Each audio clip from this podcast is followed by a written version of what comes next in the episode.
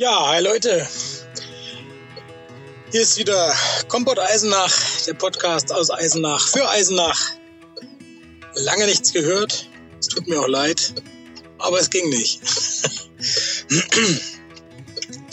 Ihr hört es, ich sitze schon wieder im Auto und zeichne den Podcast auf Freisprechanlage auf. Das ist mittlerweile im Podcast ja eine ganz gute Mode, aber eigentlich auch ein Zeichen dafür, dass man woanders keine Ruhe findet und keine Zeit hat, das zu sagen, was man zu sagen hat. In dem Fall ich. Ja, es sind einige Wochen ins Land gegangen seit der letzten Folge mit Andreas. Ich hatte mich ja mit Andreas Neumann verabredet und wir hatten über das Nikolaitor gesprochen. Und seitdem war glaube ich Anfang März, oder war das sogar noch im Februar? Es war glaube ich sogar noch im Februar. Jetzt haben wir April. Heute ist Montag, der 3. April. Die Aprilscherze sind durch. Ich weiß nicht, wie ihr das seht, aber irgendwie sind Aprilscherze mittlerweile aus der Mode gekommen, was ich irgendwie auch gut finde. So richtig überzeugend fand ich die Aprilscherze in den letzten Jahren allesamt nicht.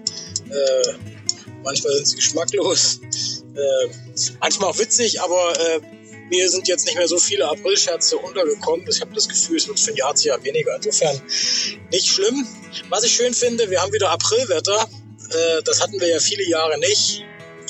Also ein interessanter Wechsel von Sonne, Regen, Wind, Schnee. Ja, was wir halt so kennen im April. Ich hoffe trotzdem, dass es bald wärmer wird, um die Trainingsziele nicht zu gefährden, denn das kalte Wetter und der Wind machen beim Fahrradfahren nicht so viel Spaß. Ja, hat alles nicht viel mit Kommunalpolitik zu tun, was ich euch so erzähle, aber ist ja auch egal. Ich möchte erst mal ein bisschen über das sprechen, was mich die letzten Wochen so beschäftigt hat.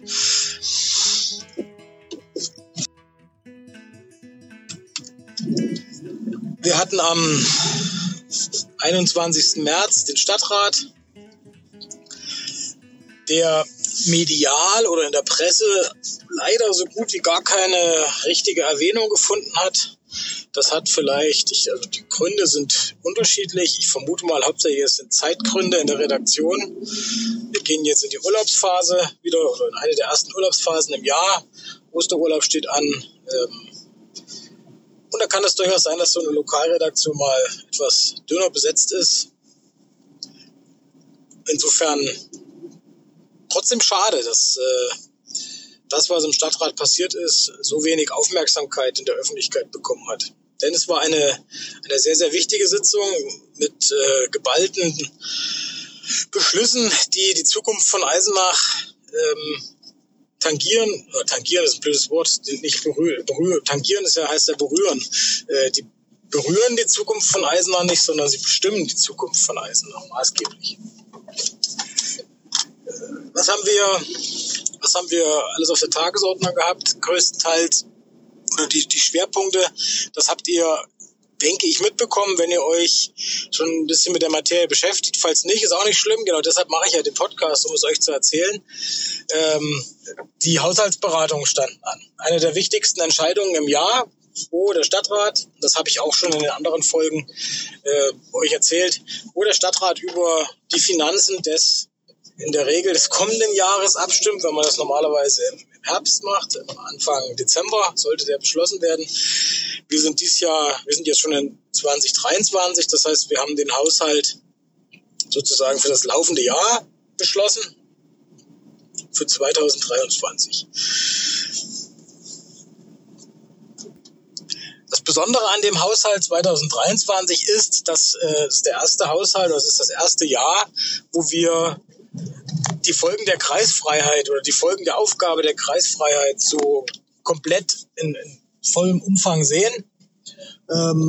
Das heißt, wir haben ganz, ganz viele Kosten nicht mehr, die wir vorher hatten, die uns jedes Jahr den Haushalt sozusagen kaputt gemacht haben. Wir haben natürlich auch diverse Einnahmen nicht mehr. Das heißt, das gesamte Haushaltsvolumen ist etwas geschrumpft. Vielleicht mal so im Vergleich. Wir reden hier von gigantisch großen Zahlen.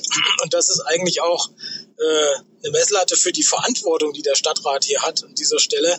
Es geht um ganz, ganz viel Geld. Und das ist ja alles Steuergeld, also euer Geld.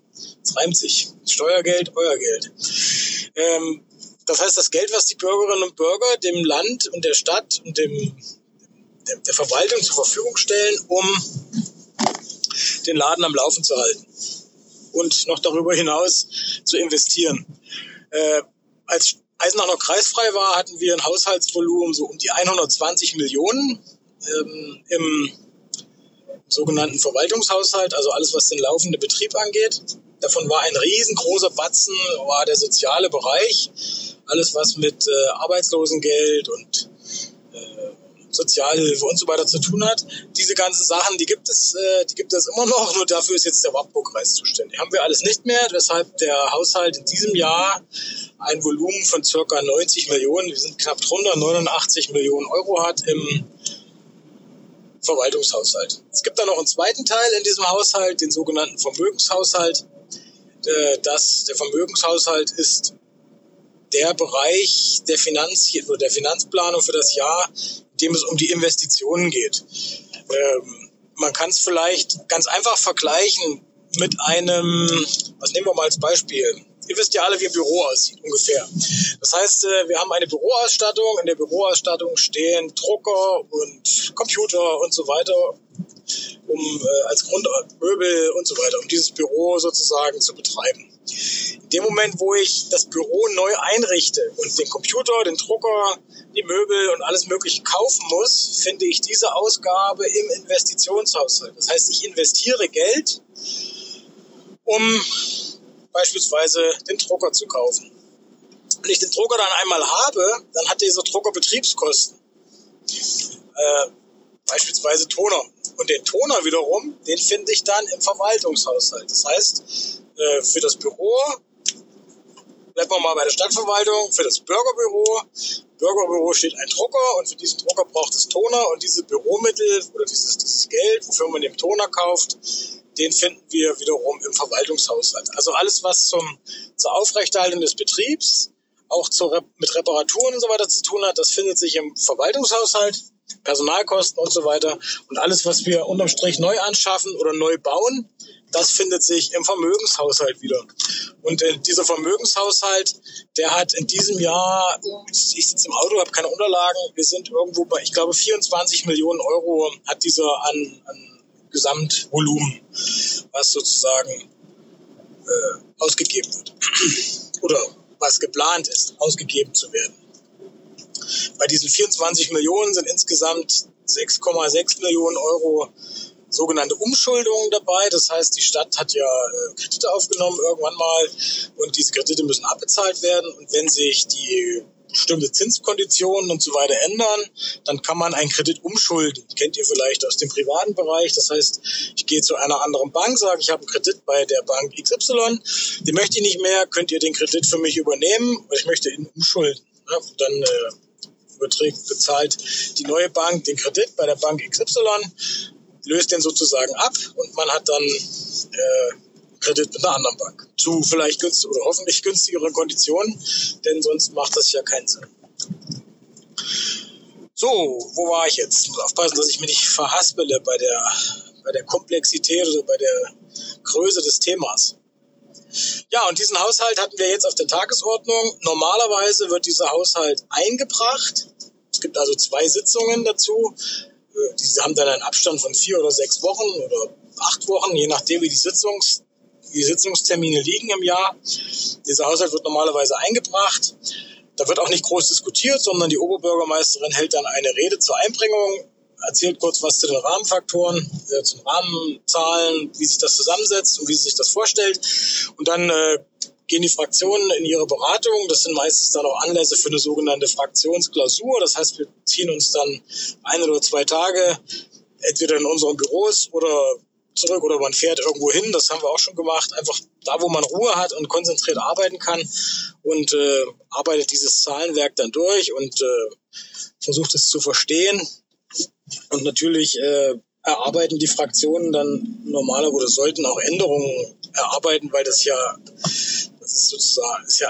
der politische Wille wird hier zum Ausdruck gebracht. Das heißt, die Regierung in Anführungsstrichen, die Oberbürgermeisterin hat sich etwas vorgestellt und die Fraktionen haben ja dann unter Umständen andere Vorstellungen oder möchten eigene Schwerpunkte mit einbringen, Dinge aus dem Wahlprogramm umsetzen und so kann man dann über Änderungsanträge diesen Haushalt vor dem Beschluss noch ändern und so wie man das für richtig hält, anpassen. Das sind jetzt keine gigantischen Änderungen, die das ganze Zahlenwerk über den Haufen werfen, weil vieles durch die Struktur der Stadt vorgegeben ist. Aber man kann bestimmte Sachen streichen, was anderes dafür reinnehmen und so weiter. Und dieses Jahr haben wir das aber so gemacht, auch um eben nicht wieder den Haushalt so spät zu beschließen, weil das nachteilig ist, wenn der Haushalt nicht gültig ist. Das ist man ist dann so in einer vorläufigen Haushaltsführung. Da kann zum Beispiel keine Baumaßnahme beginnen, haben wir uns mit der Oberbürgermeisterin darauf geeinigt, dass wir das alles in einer Sitzung machen. Das heißt, der Haushalt wird eingebracht und gleichzeitig beschlossen. Das war in diesem Jahr möglich, weil wir uns in den Monaten zuvor sehr intensiv mit dem Zahlenwerk auseinandergesetzt haben. In unterschiedlichen Runden haben wir gesessen und das alles besprochen, sodass es eigentlich allen klar gewesen sein muss, was dort beschlossen wird. Wobei es jetzt im letzten sozusagen auf der Ziellinie vom Beschluss doch nochmal oder seit Beginn des Jahres doch nochmal ganz schöne Änderungen gab im Vergleich zu dem, was besprochen wurde. Ja, und ich persönlich bin mit diesem Haushalt nicht einverstanden, wie auch meine Fraktion nicht. Wir haben dieses Haushaltspaket abgelehnt. Nicht, weil wir bestimmte einzelne Maßnahmen darin ablehnen, sondern weil wir die kurz- und mittelfristige Finanzplanung, die sich aus diesem Zahlenwerk ergibt, für nicht plausibel halten. Und das muss ich jetzt mal versuchen, einfach zu erklären. Das heißt, ein Haushalt muss immer ausgeglichen sein, um ihn zu beschließen. Das heißt, man muss mindestens so viel Einnahmen haben, wie man Ausgaben hat, dann ist man bei +/- 0. Das Ziel muss aber sein, einen Überschuss zu haben im Verwaltungshaushalt. Dieser Überschuss wird dann in den Vermögenshaushalt rübergeschoben. Damit werden zum einen Kredite abfinanziert und zum anderen das Geld, was dann übrig ist, kann man nehmen, um Investitionen mitzufinanzieren. Und die meisten Investitionen sind ja fördermittelgestützt. Das heißt, wir nehmen einen kleinen Anteil, in Anführungsstrichen eigenes Geld, und bekommen für dieses eigene Geld je nach Förderquote des Projektes dann Fördermittel vom Land. Das ist ein System, was man im Übrigen auch mal kritisch hinterfragen könnte, was auch Kolleginnen und Kollegen von mir auch in anderen Formaten tun. Aber das sollten wir vielleicht in einer Extra-Folge besprechen. Also unterm Strich, dieses Geld, was wir erwirtschaften, können wir einsetzen, um zu investieren. Und gleichzeitig ist man aber auch verpflichtet, die nächsten Jahre schon vorauszuplanen. Denn alles, was ich jetzt in diesem Jahr anfange, muss ich auch in der Lage sein, in den nächsten Jahren zu bezahlen. Das bedeutet, nur mal als Beispiel, ich möchte jetzt einen Kredit aufnehmen und der läuft dann über 10 Jahre. Und dieser Kredit wird abbezahlt. Keine Ahnung, wir nehmen 10 Millionen Euro Kredit auf, jetzt mal die Zinsen rausgerechnet und wollen über 10 Jahre abbezahlen mit 1 Million Euro. Also jedes Jahr 1 Million Euro müssten wir dann bereitstellen, um den Kredit zurückzubezahlen.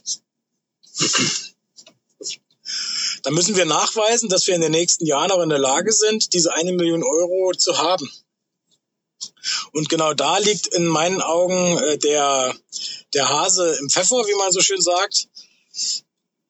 Diese Finanzplanung für die nächsten Jahre, die sieht für die Stadt Eisenach alles andere als rosig aus. Das heißt, wir wissen eigentlich, dass die Einnahmen, die wir haben, für die Ausgaben, die wir haben, nicht ausreichen. Das wissen wir jetzt schon, das ist dieses Jahr schon so. Wir profitieren noch von so Einmaleffekten aus der Aufgabe der Kreisfreiheit. Wir bekommen in diesem Jahr noch so ein, in Anführungsstrichen, ich nenne es mal Belohnung dafür, dass wir unsere Kreisfreiheit aufgegeben haben. Haben wir 4 Millionen Euro bekommen wir vom Land dafür, dass wir das gemacht haben. Die bekommen wir nächstes Jahr auch nochmal und dann sind es noch 3,5 Millionen und dann ist das Geld irgendwann auf null. Dann ist das sozusagen belohnt, wenn wir es mit dem Wort Belohnung mal auswählen.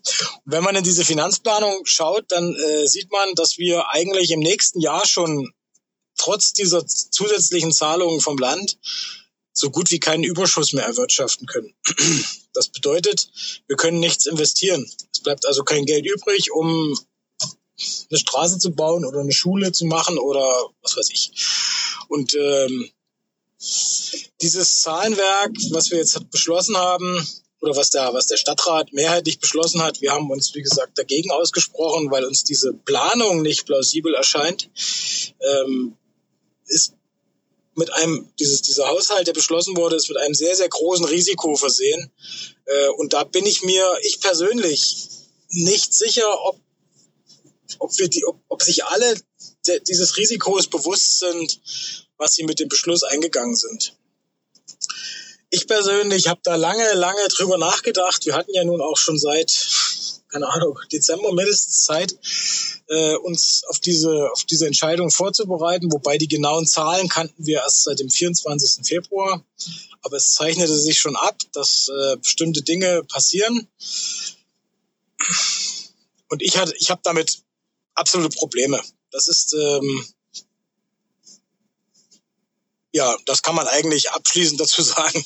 Deswegen habe ich das abgelehnt. Das kann ich auch mit gutem Gewissen begründen. Und da stehe ich auch nach wie vor hinter dieser Entscheidung.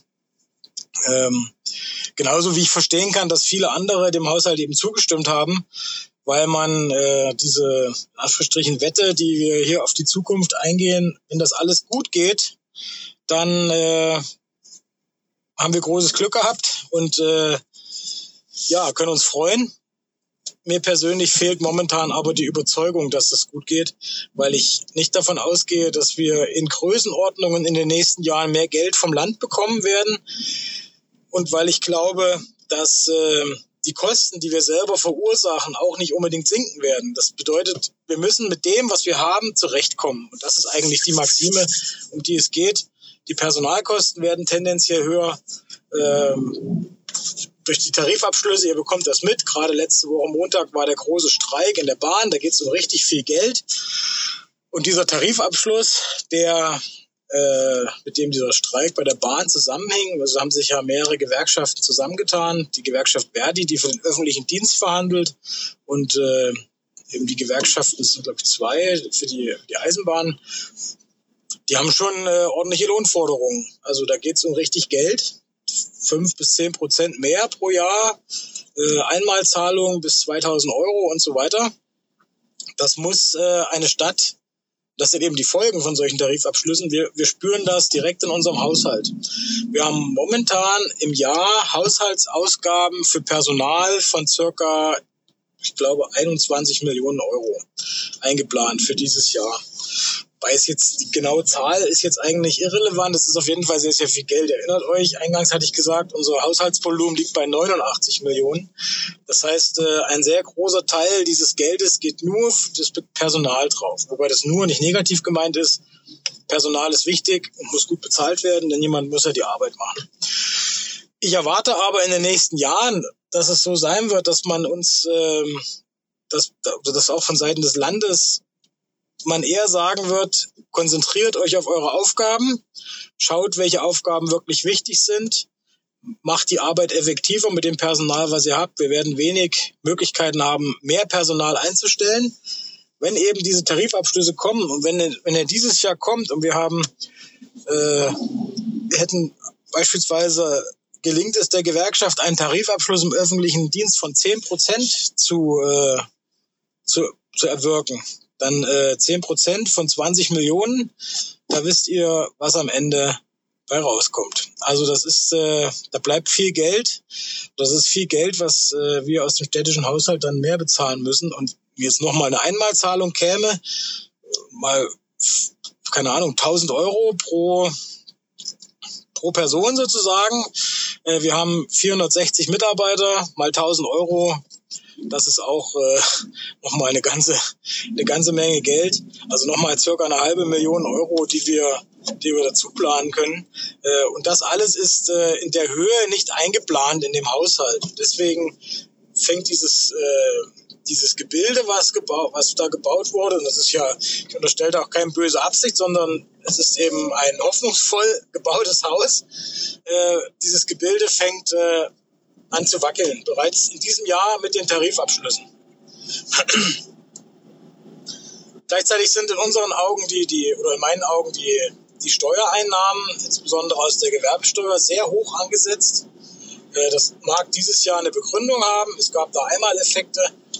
Sie wurden aber in den Folgejahren genauso hoch angesetzt. Und das führt dazu, dass wir uns in der Finanzplanung immer so, gerade so über der Linie halten, also über der Null. Das heißt, wir machen leichten Überschuss, haben aber gleichzeitig einen städtischen Betrieb, der jährlich Verlust erwirtschaftet. Also alles, was dieser Eigenbetrieb nennt sich optimierter Regiebetrieb, ein sehr sperriges Wort. Die machen im Prinzip das, was in anderen Städten die Stadtwirtschaft machen, der Bauhof oder und so weiter. Ne? Also dass diese ganzen Sachen sind dort untergebracht, Grünflächen und so weiter. Die schaffen es nicht, das ist auch nicht negativ gemeint, sondern das ist strukturell bedingt, die schaffen es nicht, Gewinn zu machen. Das heißt, die machen im Durchschnitt 1,5 bis 2 Millionen Euro Verlust geplant in den nächsten Jahren pro Jahr. Und wenn wir diesen Verlust in das Gesamtergebnis der Stadt mit einberechnen, dann ist die ganze Rechnung schon nicht mehr aufgegangen. Dann wären wir bereits nächstes Jahr im Minus und könnten unsere Ausgaben nicht finanzieren. Und jetzt kommt eigentlich zu diesem Haushaltsbeschluss die zweite Sache dazu, die zukunftsweisend ist für Eisenach. Es kommt jetzt erschwerend hinzu, nicht erschwerend, ist der falsche Ausdruck. Der zweite wichtige Beschluss in der Stadtratssitzung oder einer der wichtigsten Beschlüsse war ein weiterer Grundsatzbeschluss zu unserem Dauerprojekt U1, also zum Bau der Handball-Bundesliga-tauglichen Sport- und Vereins- und Wettkampfhalle. Die Begriffe, die Begrifflichkeiten und Titel dieses Projekts haben sich ja in den letzten Jahren immer mal geändert. Ihr wisst aber prinzipiell, worum es geht. Falls ihr euch mit dem U1 noch nicht so auskennt, ich hatte zur Geschichte des Projektes einen der ersten Folgen, ich glaube die zweite Folge war der Zauberer im U1 oder so ähnlich hieß die, wo ich mal die Historie des Projektes dargestellt habe, was jetzt sich schon seit einem Jahrzehnt und länger hinzieht. Naja, jedenfalls haben wir einen neuen Grundsatzbeschluss herbeigeführt, der, und das kann ich jetzt ganz kurz darstellen, so darstellt, dass die gesamte Finanzierung des Projektes wieder aus dem städtischen Haushalt erfolgen soll. Wir hatten es vorher mal zur städtischen Wohnungsgesellschaft transferiert, weil die, auch was Kreditaufnahmen angeht und so weiter, flexibler handeln kann als die Stadt. Wir haben jetzt das ganze Projekt, der Stadtrat hat es mehrheitlich beschlossen, auch da war ich dagegen.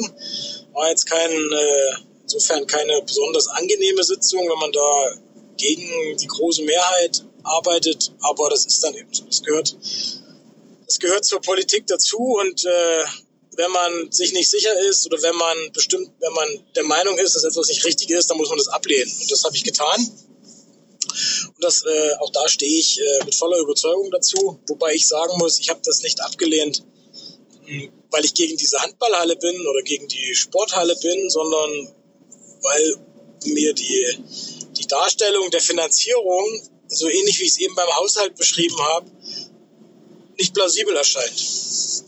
Das heißt, wir gehen hier ein sehr, sehr, sehr großes Risiko für die Stadt Eisenach ein. Und jetzt kommt der Bogen zurück zum Haushalt. Es tut mir leid, es ist ein bisschen kompliziert. Ich hoffe, ihr könnt mir noch folgen. Wenn nicht, müsst ihr nochmal zurückspulen. Ich hatte euch gesagt, wir haben diese Finanzpläne der nächsten Jahre und die Bedingung, damit der Bau der Sporthalle funktioniert, ist, dass die Finanzplanung einen Überschuss erwirtschaftet bzw. nicht negativ ist. Das habe ich gesagt. Mit dem optimierten Regiebetrieb zusammengerechnet sind wir bereits nächstes Jahr im Minus geplant. Das hat zur Folge, dass wir alles, was wir an Rücklagen haben, alles, was wir zum Beispiel im letzten Jahr an Überschuss erwirtschaftet haben, es geht alles in das Projekt U1 und es wird rechts und links davon. Und das ist jetzt nichts, was ich prophezeie, sondern das steht so schwarz auf weiß in dem Haushalt drin. Es wird rechts und links davon kein Geld mehr übrig sein. Es sei denn, es kommt irgendwo ganz viel Geld her oder wir sind an bestimmten Stellen ganz sparsam, was ich nicht glaube, weil wir schon sehr sparsam sind. Das heißt, alles Geld, was wir haben, alles Geld, was wir gespart haben, in Anführungsstrichen, das nennt sich im Haushalt Rücklagen, aber auf diese Thematik gehe ich jetzt nicht in der Tiefe ein. Wir haben eine bestimmte Summe in Rücklagen liegen, das sind ca. 13 Millionen Euro. Davon sind 9 Millionen Euro fest für das U1 bereits eingeplant. Ich nochmal verweise auf die Folge 2. Die 9 Millionen kommen da öfters vor. Und der Rest ist Überschuss aus dem letzten Jahr. Und das wird alles in das U1 gesteckt. Das ist auch in Ordnung so. Die Halle soll gebaut werden. Da hat keiner was dagegen. Der Punkt ist nur der, und das ist das, wo dieses ganze Konstrukt in meinen Augen nicht funktioniert. Es bleibt nichts mehr übrig für was anderes. Jetzt kann man das Ganze nochmal ein Stück weiter auf die Spitze treiben. Es wurden sogar Projekte aus dem Haushalt wieder rausgestrichen, die eigentlich fest eingeplant sind. Spätestens da müssen wir uns fragen, ist das seriöse Politik?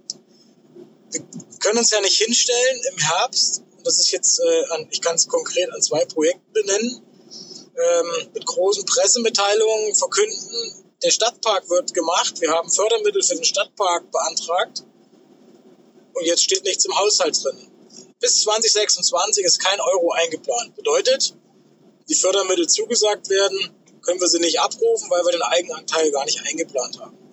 Gleiches gilt, Stand hier heute oder Stand des Beschlusses für den Anbau am Ernst-Abbe-Gymnasium.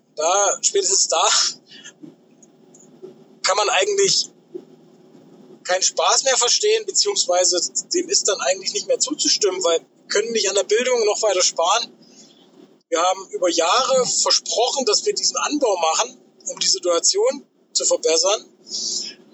Jetzt sind die Fördermittel da, die Planung ist angelaufen. Es wurden sogar beim Tag der offenen Tür, erst vor 3 Wochen, oder wann das war, es war noch Ende Februar, glaube ich, oder Anfang März, wurden die Planungen vorgestellt für den Anbau. Und jetzt gucken wir in die Finanzplanung rein und es steht kein Euro dafür drin. Ich habe dann nachgefragt, was ist mit dem Anbau Abbe-Gymnasium? Wie viel Eigenanteil müssen wir einplanen?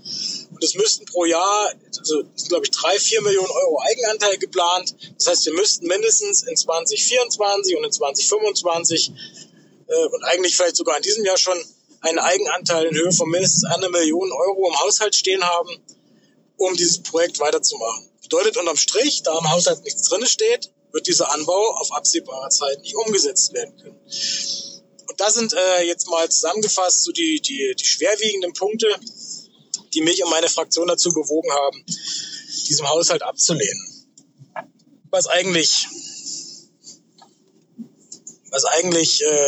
Das fühlt sich seltsam an, weil so ein Haushalt irgendwo auch ein Kompromiss ist, aber wir können den Rechenmodell, was da zugrunde gelegt ist, nicht folgen. Und wir sind der Meinung, dass das ein großes Risiko für die Stadt ist, finanzielles Risiko und ein sehr, sehr großes Prinzip Hoffnung. Und ich glaube, das funktioniert nicht mehr. Das funktioniert heutzutage nicht mehr. Wir können nicht, also der Plan, wenn man den jetzt durchdekliniert bis zum Ende, bedeutet sozusagen, wir retten uns irgendwie in dem Beginn des Projektes. Das bedeutet, wir fangen mit dem Projekt O1 an. Wir fangen an zu bauen. Und dann gibt es so, ja, wenn man sich jetzt außerhalb des Protokolls unterhält, ja, es hat ja noch nie ein öffentliches Projekt gegeben, was, nachdem es begonnen wurde, wieder abgebrochen wurde. Also die Hoffnung ist sozusagen da, irgendjemand wird es dann schon bezahlen. Und da habe ich große Bauchschmerzen mit. Es tut mir leid für den THSV. Ich habe auch persönlich da das ein oder andere Gespräch geführt und ich kann auch verstehen, dass ihr sauer auf uns seid deswegen, aber ich weiß nicht, was schlimmer ist.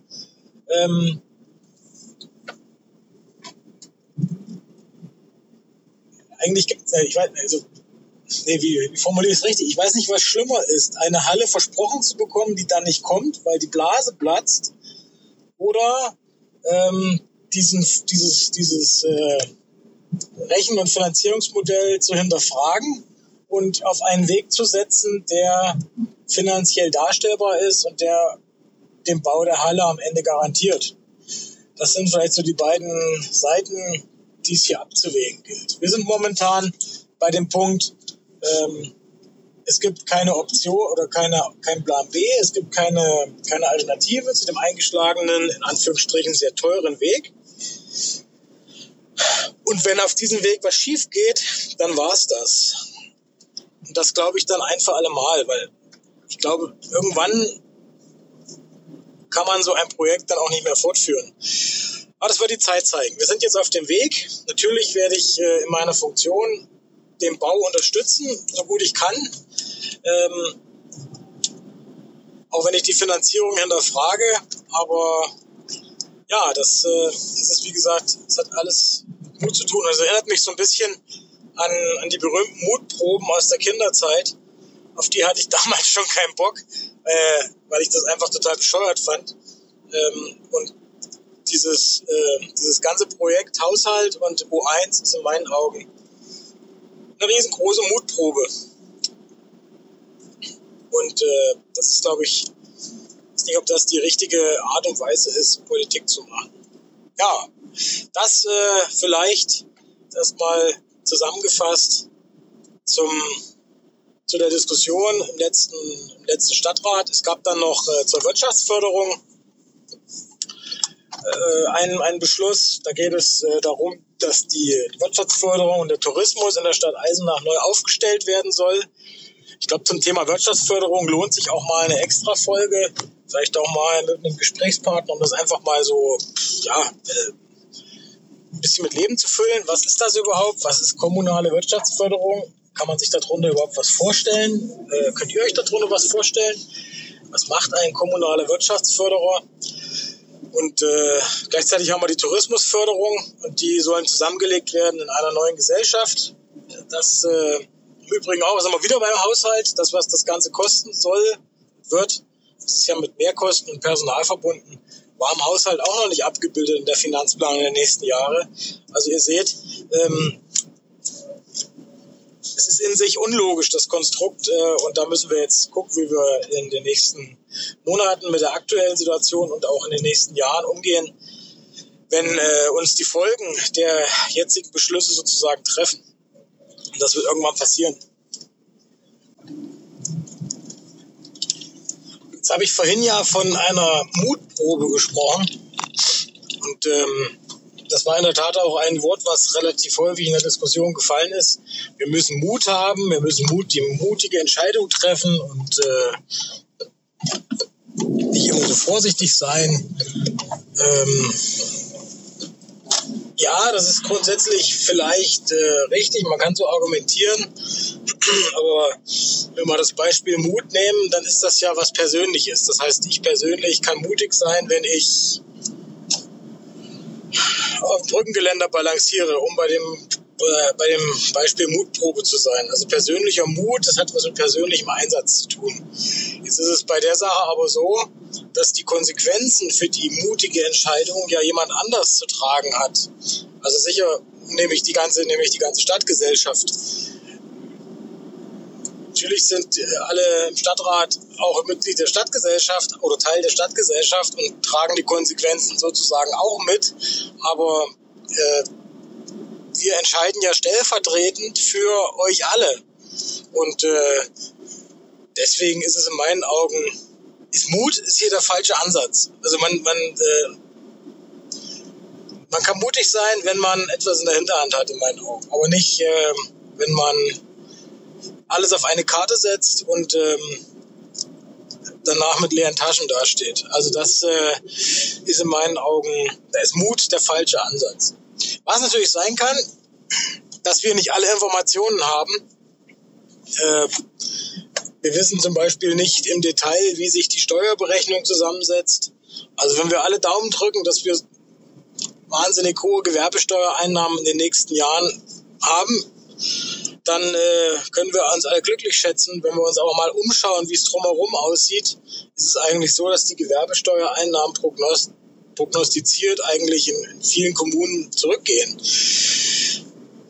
Wenn es bei uns gegenteilig ist, dann freue ich mich da sehr drüber, aber uns fehlen da letzten Endes auch die Detailinformationen, um dem Mut eine Basis zu geben. Das vielleicht nochmal als Ergänzung zu dem Stichwort Mut. In meinen Augen gibt es beim Haushalt, bei Finanzen, das ist ja so eine klare Sache eigentlich, man kann das so klar berechnen, muss man nicht mutig sein, sondern man muss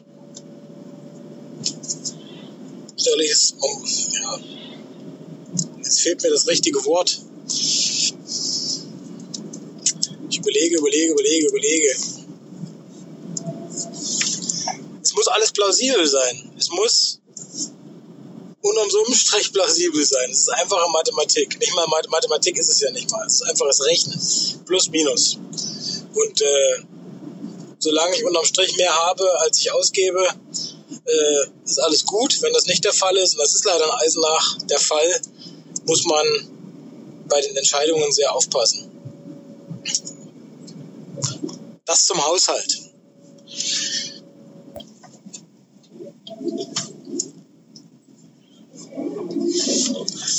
Ja, was gab es in Eisenach noch so, was vielleicht interessant wäre für einen Podcast oder in diesem Podcast nochmal zu erwähnen? Auf jeden Fall den Sommergewinn. Für mich ein absolutes Highlight.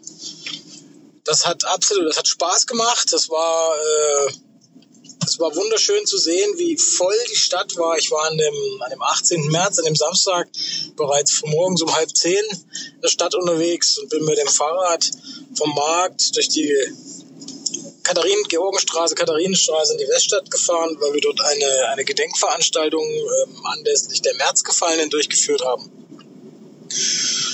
Und es war einfach toll zu sehen, wie pulsierend in diesen Straßen das Leben ist. Alle die Buden wurden aufgebaut, es waren die ersten Passanten unterwegs. Ich hatte Gelegenheit, mit dem Fahrrad einmal über den Stieg zu fahren, da hatte ich noch Zeit. Die geschmückten Häuser, ein Traum. Ich habe euch ein paar Fotos auf die Homepage gestellt, habe ich unten verlinkt in den Shownotes. Wenn ihr Lust habt, könnt ihr euch das nochmal angucken, wenn ihr es nicht schon ohnehin irgendwo im Internet gesehen habt, aber es war traumhaft. Die Sonne hat geschienen, was ja im März eher die Seltenheit war, also ein perfekter Tag sozusagen für den Sommergewinn. Und in dem Moment, wo ich dort war, hat auch noch der Posaunenchor gespielt. Ein Träumchen. Das war einfach schön. Ja, ich habe auch da, glaube ich, ein kleines Video gemacht, das würde ich euch auch mal verlinken. Könnt ihr euch anschauen. Ja, und dann der Umzug. Ohne Worte, einfach toll organisiert, schöne Wagen, gute Stimmung, fast perfektes Wetter, ein bisschen wärmer hätte es sein können, aber wir wollen ja nicht rummeckern. Dann die ganze Woche Volksfest auf der Spicke. Da sind sicherlich auch viele von euch auf ihre Kosten gekommen, was Karussellfahren angeht. Und am Abschluss das Feuerwerk. Was eine schöne Geste ist, am Abschluss dieser Woche immer dieses Feuerwerk, was ich glaube, also meines Wissens wird es von den Schaustellern selber bezahlt und organisiert. Wir müssten, glaube ich, wetterbedingt eine halbe Stunde früher starten. Das hat hier und da für Unmut gesorgt, ist halt so. War in der Wetterlage nicht anders zu organisieren und tut dem Feuerwerk keinen Abbruch.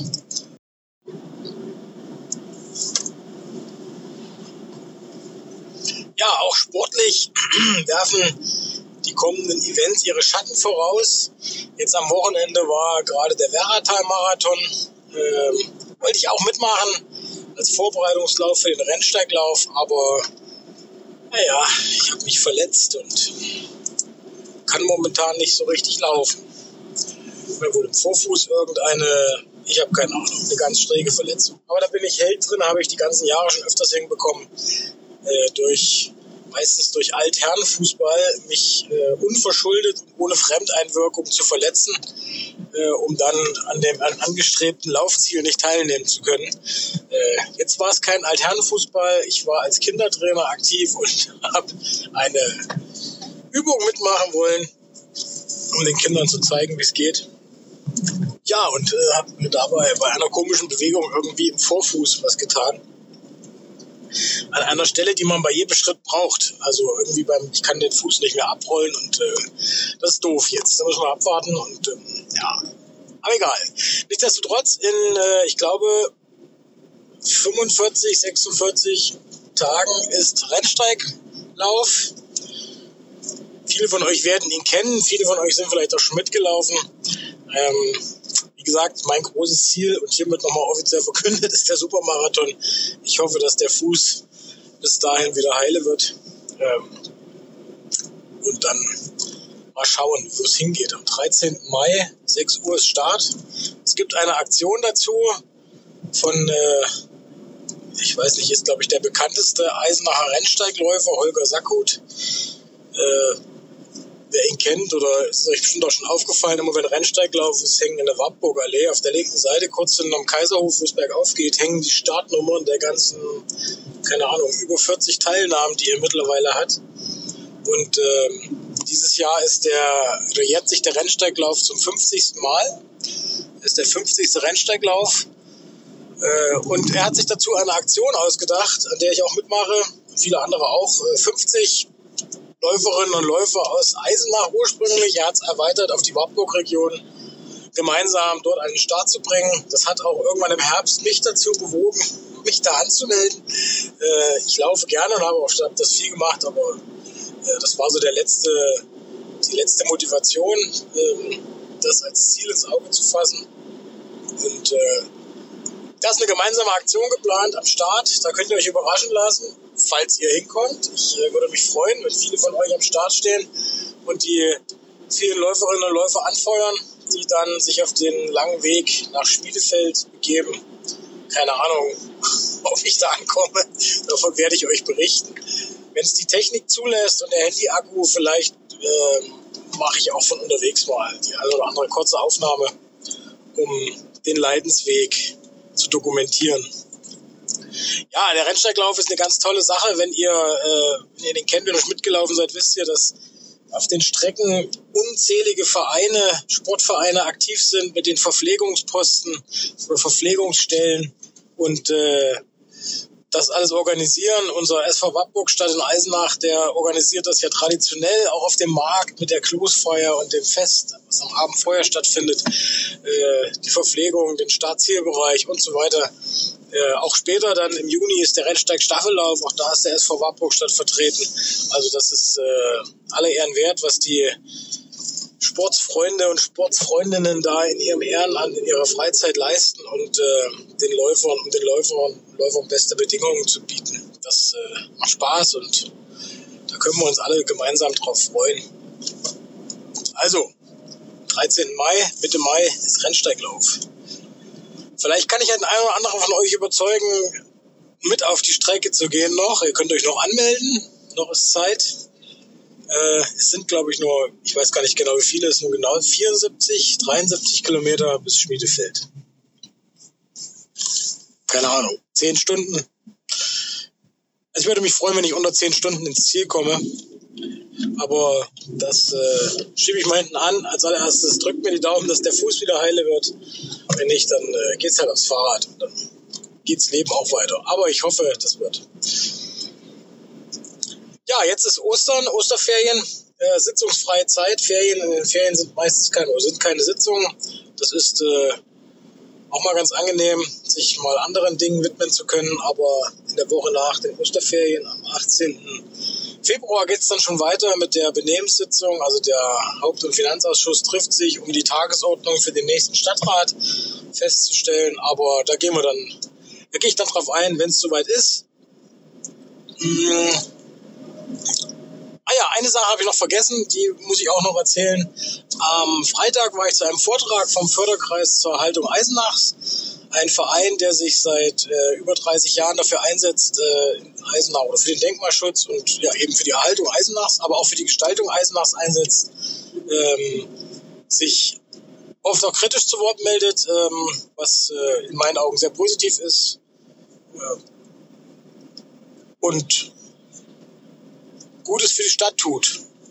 Es gibt unzählige Projekte, das könnte ich auch mal, wo ich so drüber rede, auch mal eine Folge machen, wo wir das mal vorstellen. Aber es war ein Vortrag im Glockenhof zum Thema die Bedeutung oder die Geschichte und die Bedeutung des Eisenacher Fürstenhofes. Ihr kennt alle das Hotel Fürstenhof oder das, was leider von ihm noch übrig ist.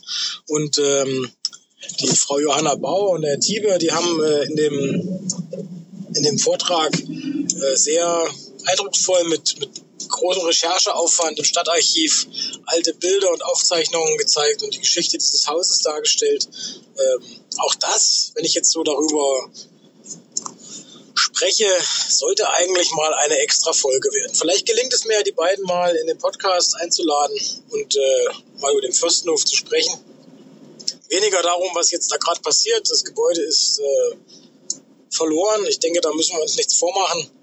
Es wird jetzt irgendwann darum gehen, was dort entsteht und oder wie es dort weitergeht. Das ist in privater Hand. Da hat die Stadtverwaltung oder die Stadt auch nur geringfügig Einfluss auf das, was dort passieren kann. Aber nichtsdestotrotz macht es Sinn, sich darüber Gedanken zu machen. Und dass das ein wichtiges Thema ist, hat die Zuschauerzahl bei dem Vortrag gezeigt. Also der Vortrag zum Fürstenhof war was Besonderes. Circa 100, ich weiß nicht, wir haben die Leute nicht gezählt, aber es waren sehr, sehr viele Menschen da. Der Saal hat nicht ausgereicht, das hatten wir so bisher nicht. Wir haben noch nachbestuhlt, haben bestimmt noch 30, 40 Stühle gefüllt, dazugeholt, als die auch aufgebraucht, oder 30, 40, vielleicht 20 Stühle dazugeholt, als die aufgebraucht waren, wurden noch Stühle aus dem Frühstücksraum dazu getragen und die Leute haben bis auf den Gang vor den Saal gesessen. Das zeigt, wie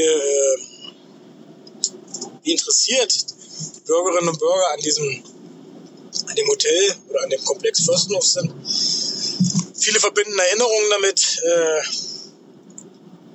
Und was auch toll war, es waren viele ehemalige Mitarbeiterinnen und Mitarbeiter aus dem Hotel da, die eben damit ja auch ein ganzes Stück Lebensgeschichte verbinden. Also auch an dieser Stelle nochmal herzlichen Dank für diesen tollen Vortrag, der auch eventuell noch ein drittes Mal gehalten werden wird. Wenn das mit den Veröffentlichungen dieser Podcast-Folgen hier übereinstimmt, dann werde ich das hier auch nochmal kundtun, beziehungsweise auf den Kanälen sowieso teilen, Facebook, Instagram. Und da sind wir auch schon am Ende. Ich würde mich freuen, wenn ihr die Facebook-Seite von Kompott Eisenach abonniert. Ein Gefällt mir da lasst. Eine Instagram-Seite gibt es nicht. Instagram mache ich über meinen persönlichen Account, Johnny Kraft. Vielleicht sollte ich auch nochmal einen anlegen. Kompott, weiß ich nicht. Habe ich auf jeden Fall noch nicht. Es gibt noch eine Homepage, Kompott Eisenach. Die findet ihr, wenn ihr danach sucht. Die habe ich mal angelegt. Die ist noch in der Entstehungsphase, aber da packe ich immer mal so ein paar Bildchen rein zu den Folgen und lade die Folgen hoch. Und ja, ich würde mich freuen, wenn ihr das Projekt weiterhin unterstützt, indem ihr den Podcast hört. Vielen Dank dafür. Die Folgen könnt ihr auch teilen. Ihr könnt die Links teilen in eurem Status, um euren Kontakten und Freunden zu empfehlen, den Podcast zu hören. Da würde ich mich sehr drüber freuen. Ja, und wenn es euch gefallen hat, lasst einfach eine Bewertung da. Auf den Plattformen kann man das ja auch tun. Freue mich drüber. Aber auch Kritik ist willkommen. Meldet euch, wenn ihr was verbessern wollt, wenn ihr Fragen habt, wenn ihr etwas anders seht als ich. Auch da, das ist ja auch gerade der Grund, warum ich diesen Podcast mache. Keiner von uns hat die Weisheit mit Löffeln gefressen. Wenn ihr andere Sichtweisen habt, andere Ideen, andere Meinungen, Fragen, meldet euch. Ihr könnt wie bei jeder Folge die Möglichkeit, Audiobotschaften zu hinterlassen. Hat bisher leider noch niemand gemacht. Keine Ahnung, woran das liegt. Wahrscheinlich auch an dem Weg dahin. Es geht nur über die eine Plattform. aber ich verlinke das wieder in den Shownotes beziehungsweise packe auch nochmal auf die Homepage einen Link. Bei Facebook, wenn das geht, eventuell auch. Da könnt ihr direkt was reinsprechen. Also wenn ihr eine Frage habt, dann sprecht die da rein und ich versuche die dann in die nächste Folge mit einzubinden. Oder auch eine Meinung oder was auch immer. Oder ein Hinweis. Oder was ihr immer schon mal sagen wolltet, Kompott Eisenach macht's möglich. In diesem Sinne wünsche ich euch frohe Ostern. Vor Ostern gibt es keinen Podcast mehr. Nach Ostern gibt es wieder eine Folge. Dann wieder öfter, hoffentlich. Habe ich beim letzten Mal schon versprochen. Ich weiß, es war leider nicht drin. Aber es wird besser. Es wird ja auch Frühling. Freuen wir uns. Haltet die Nase in die Sonne. Bleibt gesund. Macht das Beste draus. Bis bald.